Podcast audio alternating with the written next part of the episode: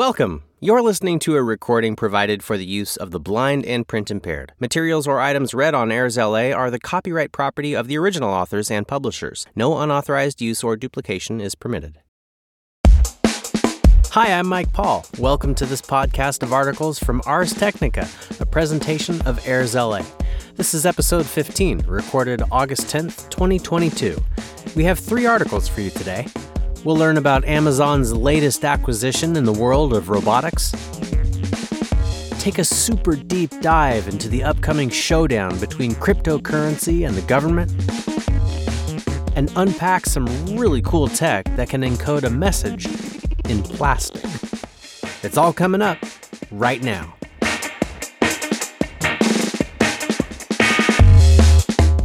First article is by Ron Amadeo, published on August 5th, 2022. Amazon announces deal to buy Roomba Maker for $1.7 billion. Amazon just announced a blockbuster deal to buy the home robotics company iRobot for $1.7 billion. The pending acquisition would be Amazon's fourth largest ever after the purchase of grocery chain Whole Foods in 2017 for $13.7 billion, the movie studio MGM in 2021 for $8.45 billion, and the medical provider One Medical last month for $3.9 billion. iRobot is the world's leading consumer robotics company. The company mostly makes Roomba vacuum cleaners and robo mops, and it's also trying to get a robo mower product off the ground. Amazon is no stranger to robots. It has an entire Amazon robotics division that focuses on the company's logistic work in Amazon warehouses. Amazon snapped up warehouse robotics company Kiva Systems in 2012 and Canvas Technology in 2019, and recently launched its first fully autonomous robot called Proteus, which looks like an industrial strength Roomba. Instead of vacuuming, the unit drives under an inventory cart and raises it up a few inches, just enough to get the cart off the ground for delivery.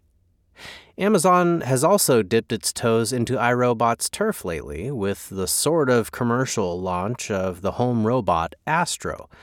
Astro is essentially an Alexa camera tablet on wheels that can navigate around the house. Sales are only by invitation, though, so it's more like an experiment than a major consumer launch. Amazon doesn't mention the little house robot at all in its press release, though, with Dave Limp, SVP of Amazon Devices, saying, We know that saving time matters, and chores take precious time that can be better spent doing something that customers love. Over many years, the iRobot team has proven its ability to reinvent how people clean with products that are incredibly practical and inventive. From cleaning when and where customers want while avoiding common obstacles in the home, to automatically emptying the collection bin. The press release says iRobot CEO Colin Angle will stay on as head of iRobot, and the deal is subject to regulatory approval. Our second article is by Gilead Edelman, originally published on Wired.com, published to Ars on August 9th, 2022. Crypto and the U.S. government are headed for a decisive showdown. If you have paid casual attention to crypto news over the past few years, you probably have a sense that the crypto market is unregulated, a tech driven Wild West in which the rules of traditional finance do not apply. If you were Ishan Wahi, however, you would probably not have that sense. Wahi worked at Coinbase, a leading crypto exchange, where he had a view into which tokens the platform planned to list for trading, an event that causes those assets to spike in value. According to the U.S. Department of Justice, Wahi used that knowledge to buy those assets before the listings, then sell them for big profits. In July, the DOJ announced that it had indicted Wahi along with two associates in what it billed as the first ever cryptocurrency insider trading tipping scheme. If convicted, the defendants could face decades in federal prison. On the same day as the DOJ announcement, the Securities and Exchange Commission made its own. It too was filing a lawsuit against the three men. Unlike the DOJ, however, the SEC can't bring criminal cases, only civil ones. And yet, it's the SEC's civil lawsuit, not the DOJ's criminal case that struck panic into the heart of the crypto industry. That's because the SEC accused Wahi not only of insider trading, but also of securities fraud, arguing that nine of the assets he traded count as securities. This may sound like a dry, technical distinction. In fact, whether a crypto asset should be classified as a security is a massive, possibly existential issue for the crypto industry. The Security and Exchange Act of 1933 requires anyone who issues a security to register with the SEC, complying with extensive disclosure rules. If they don't, they can face devastating legal liability. Over the next few years, we'll find out just how many crypto entrepreneurs have exposed themselves to that legal risk. Gary Gensler, whom Joe Biden appointed to chair the SEC, has for years made clear that he believes most crypto assets qualify as securities. His agency is now putting that belief into practice. Apart from the insider trading lawsuit, the SEC is preparing to go to trial against Ripple, the company behind the popular XRP token. And it is investigating Coinbase itself for allegedly listing unregistered securities. That's on top of a class action lawsuit against the company brought by private plaintiffs. If these cases succeed, the days of the crypto free for all could soon be over. To understand the fight over regulating crypto, it helps to start with the orange business. The Securities and Exchange Act of 1933, passed in the aftermath of the 1929 stock market crash, provides a long list of things that can count as securities, including an investment contract. But it never spells out what an investment contract is. In 1946, the U.S. Supreme Court provided a definition. The case concerned a Florida business called the Howey Company. The company owned a big plot of citrus groves. To raise money, it began offering people the opportunity to buy portions of its land. Along with the land sale, most buyers signed a 10 year service contract. The Howey Company would keep control of the property and handle all the work cultivating and selling the fruit. In return, the buyers would get a cut of the company's profits. In the 1940s, the SEC sued the Howey Company, asserting that its supposed land sales were investment contracts and therefore unlicensed securities. The case went to the Supreme Court, which held in favor of the SEC. Just because the Howey Company didn't offer literal shares of stock, the court ruled, doesn't mean it wasn't raising investment capital. The court explained that it would look at the economic reality, quote unquote, of a business deal rather than its technical form. It held that an investment contract exists whenever someone puts money into a project expecting the people running the project to turn that money into more money. That's what investing is, after all. Companies raise capital by convincing investors that they'll get paid back more than they put in. Applying this standard to the case, the court ruled that the Howey Company had offered investment contracts. The people who quote unquote bought the parcels of land didn't really own the land. Most would never set foot on it. For all practical purposes, the company continued to own it. The economic reality of the situation was that the Howey Company was raising investment under the guise of selling property. Thus, the court concluded, quote, all the elements of a profit seeking business venture are present here. The investors provide the capital and share in the earnings and profits. The promoters manage, control, and operate the enterprise. Unquote. The ruling laid down the approach that the courts follow to this day, the so called Howey test. It has four parts. Something counts as an investment contract if it is 1. An investment of money, 2. In a common enterprise, 3. With the expectation of profit, and 4. To be derived from the efforts of others. The thrust is that you can't get around securities law because you don't use the words stock or share. Which brings us to Ripple. Ripple is the company behind the XRP token, one of the biggest virtual currencies in the world. According to Ripple, XRP is a cutting edge technology that allows businesses to streamline cross border payments and unlock other financial efficiencies. The SEC takes a dimmer view. In December 2020, the agency sued Ripple and its top executives, Brad Garlinghouse and Christian Larsen, in federal court, accusing them of selling an unregistered security.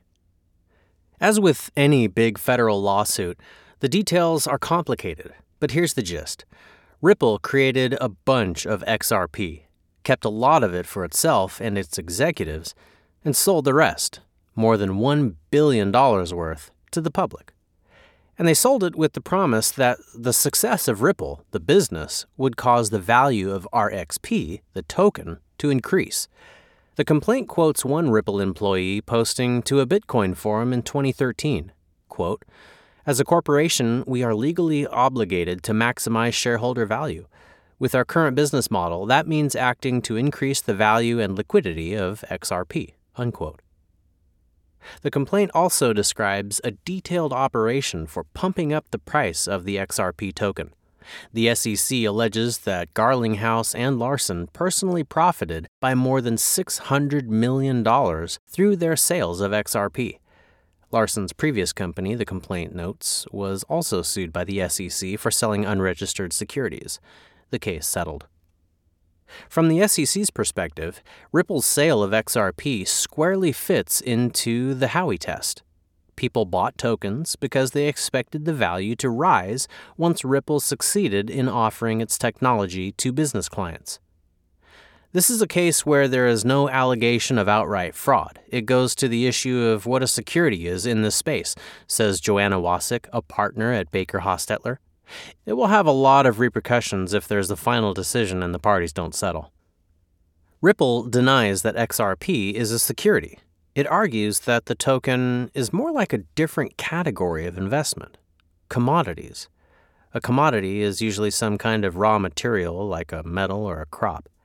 Stuart Alderoty, Ripple's general counsel, says that buying an XRP token is more analogous to buying a diamond than it is to buying Ripple stock. After all, he points out, XRP doesn't confer a stake in the company or a share of its profits.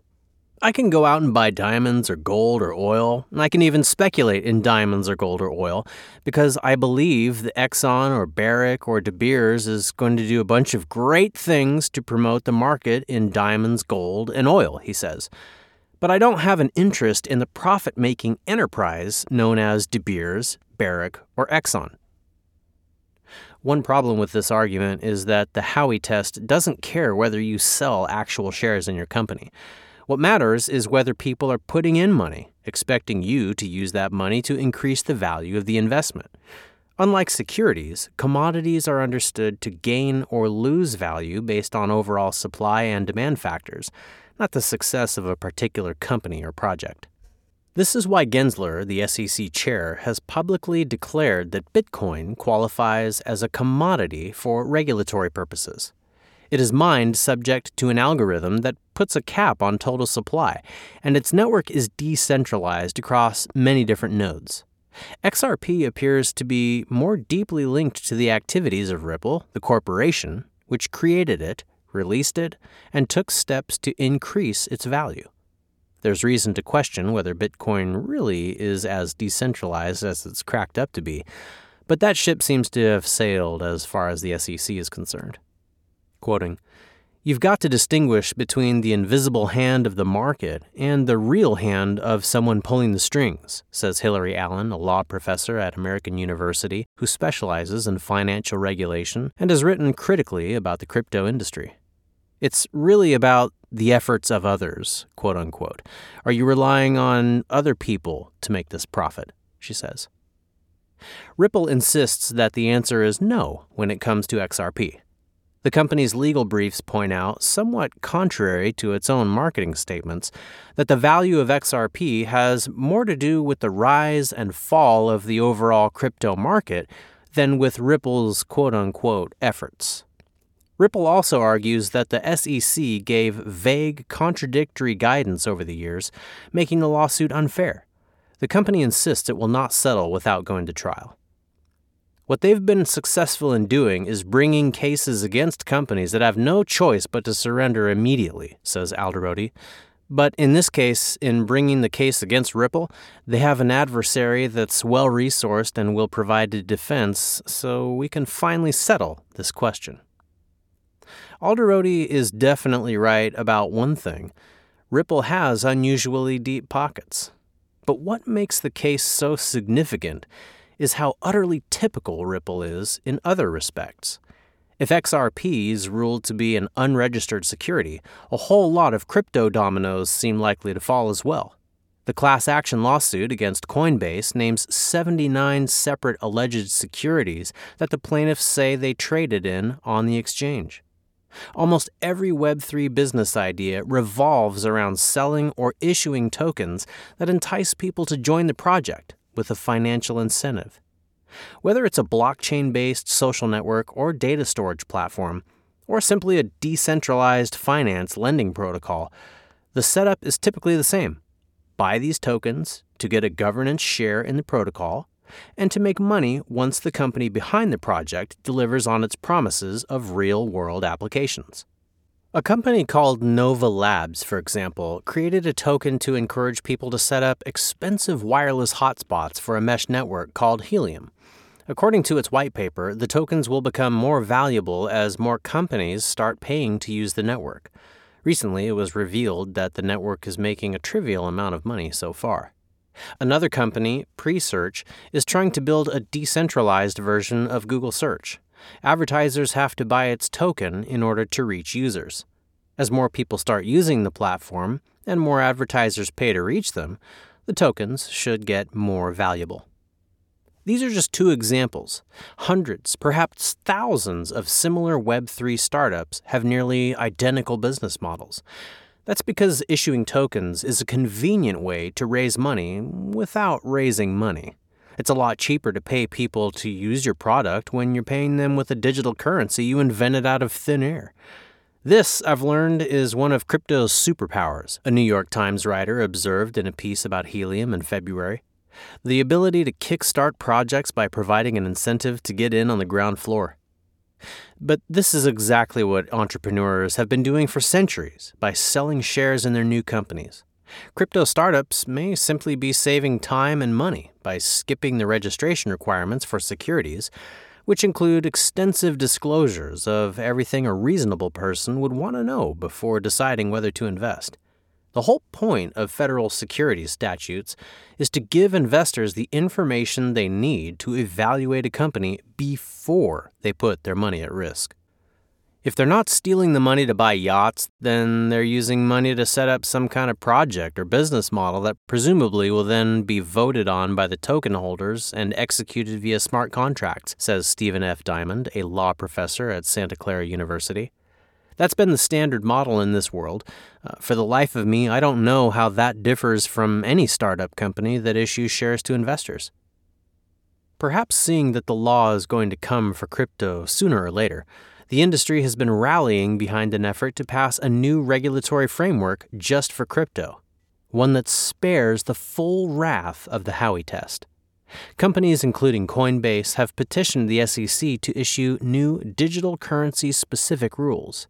In the Senate, meanwhile, two different bills would transfer power from the SEC to the Commodity Futures Trading Commission, which is widely seen as lighter touch and more industry friendly.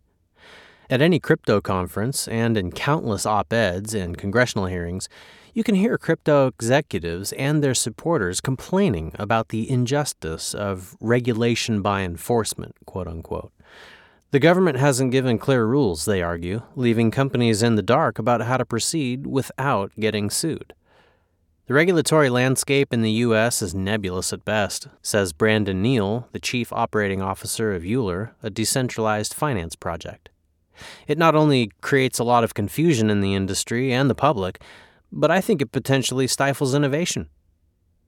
To many security law experts, however, there's nothing nebulous about it.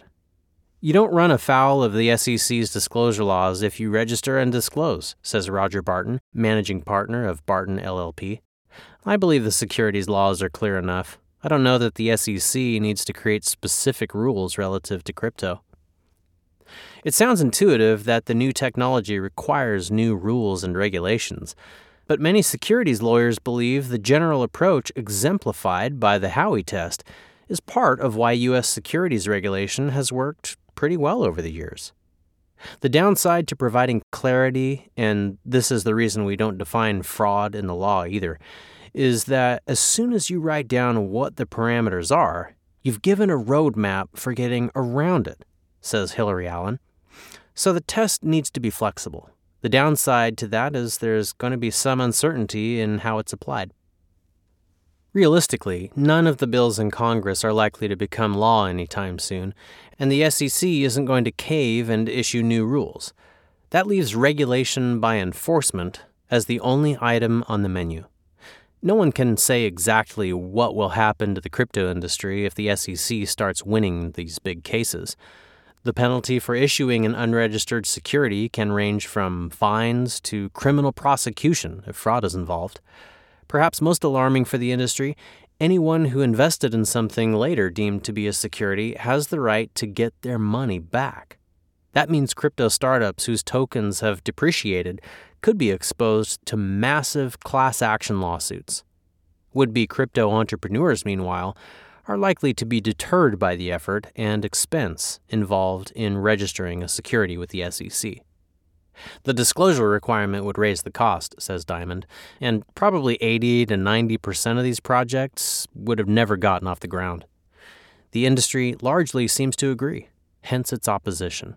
In a legal filing, Ripple argues, quote, to require XRP's registration as a security is to impair its main utility. That utility depends on XRP's near instantaneous and seamless settlement in low cost transactions. More generally, opponents of the SEC's approach say it will kill innovation and chase all the most talented crypto entrepreneurs to countries with more lax regimes. Whether this would be good or bad ultimately hinges on some philosophical questions about crypto. If you think cryptocurrencies are a stupendous innovation that will unlock all kinds of hitherto impossible use cases, then you might think it's crucial to craft a supple regulatory regime that helps the sector thrive at the expense of elaborate investor protections. If, on the other hand, you remain unconvinced that crypto has done anything but fuel a speculative asset bubble, you probably don't think that. You might conclude, instead, that an industry that can't exist if it must obey laws meant to protect investors is not an industry worth saving.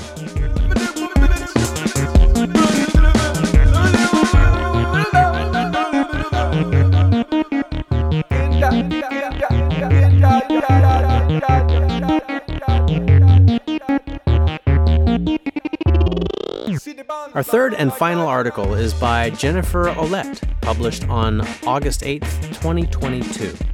Scientists hid encryption key for Wizard of Oz text in plastic molecules.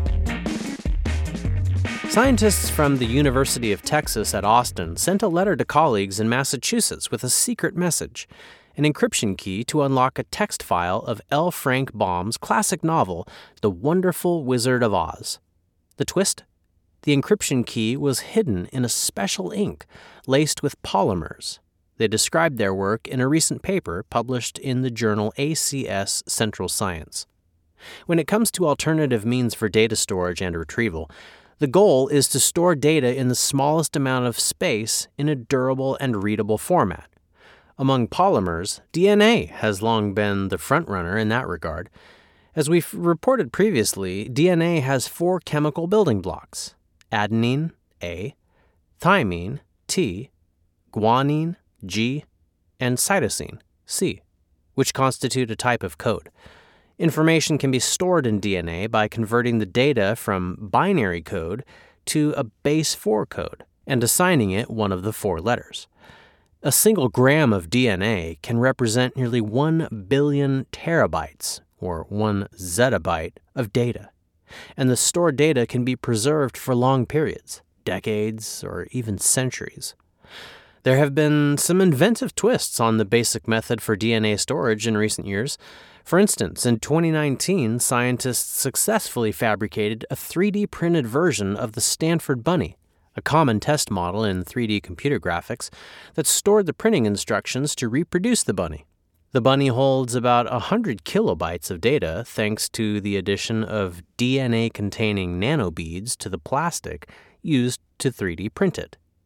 And scientists at the University of Washington recently recorded K pop lyrics directly onto living cells using a DNA typewriter.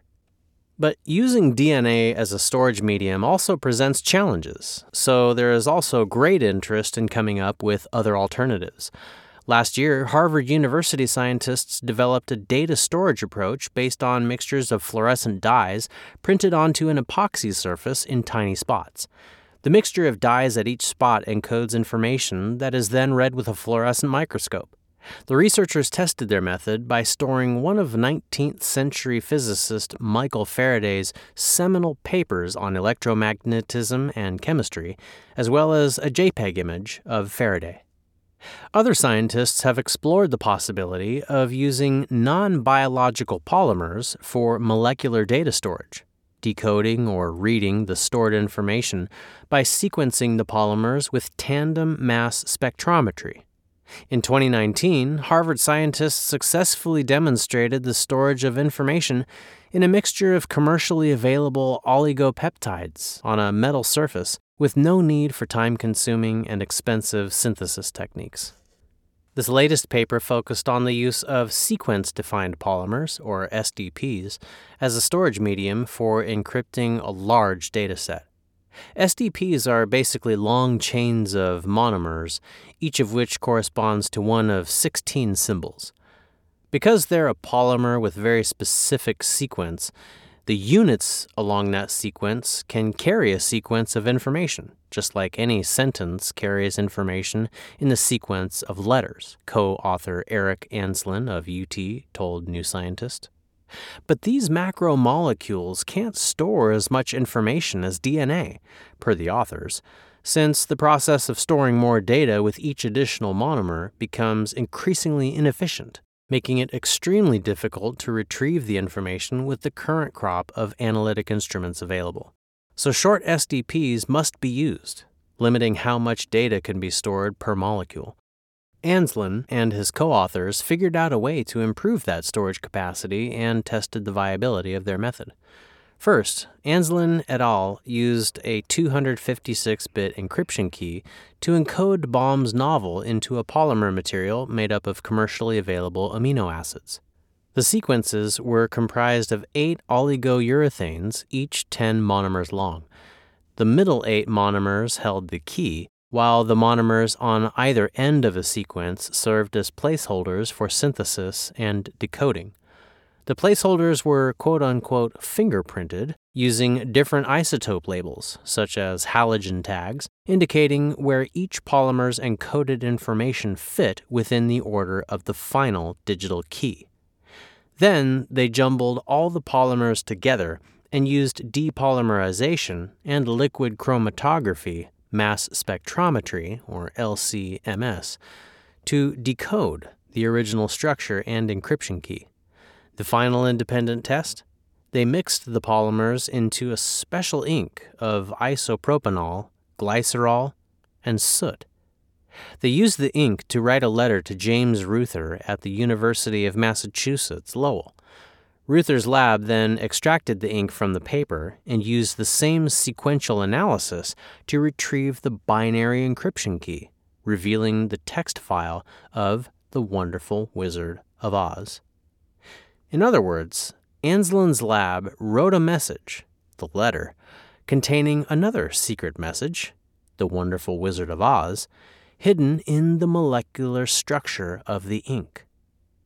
There might be more pragmatic ways to accomplish the feat, but they successfully stored 256 bits in the SDPs without using long strands. This is the first time this much information has been stored in a polymer of this type, Anslyn said, adding that the breakthrough represents a revolutionary scientific advance in the area of molecular data storage and cryptography. Anslyn and his colleagues believe their method is robust enough for real world encryption applications. Going forward, they hope to figure out how to robotically automate the writing and reading processes. Well, that'll do it for a very technical flavor of Ars Technica this week. To learn more about Airs LA and the types of programs we offer, follow us at facebook.com slash AIRSLA. If you like what's there, please hit the like button. Music provided by Hotfire. I'm Mike Paul, and I'll be back soon with more stories from Ars Technica. Thanks for listening.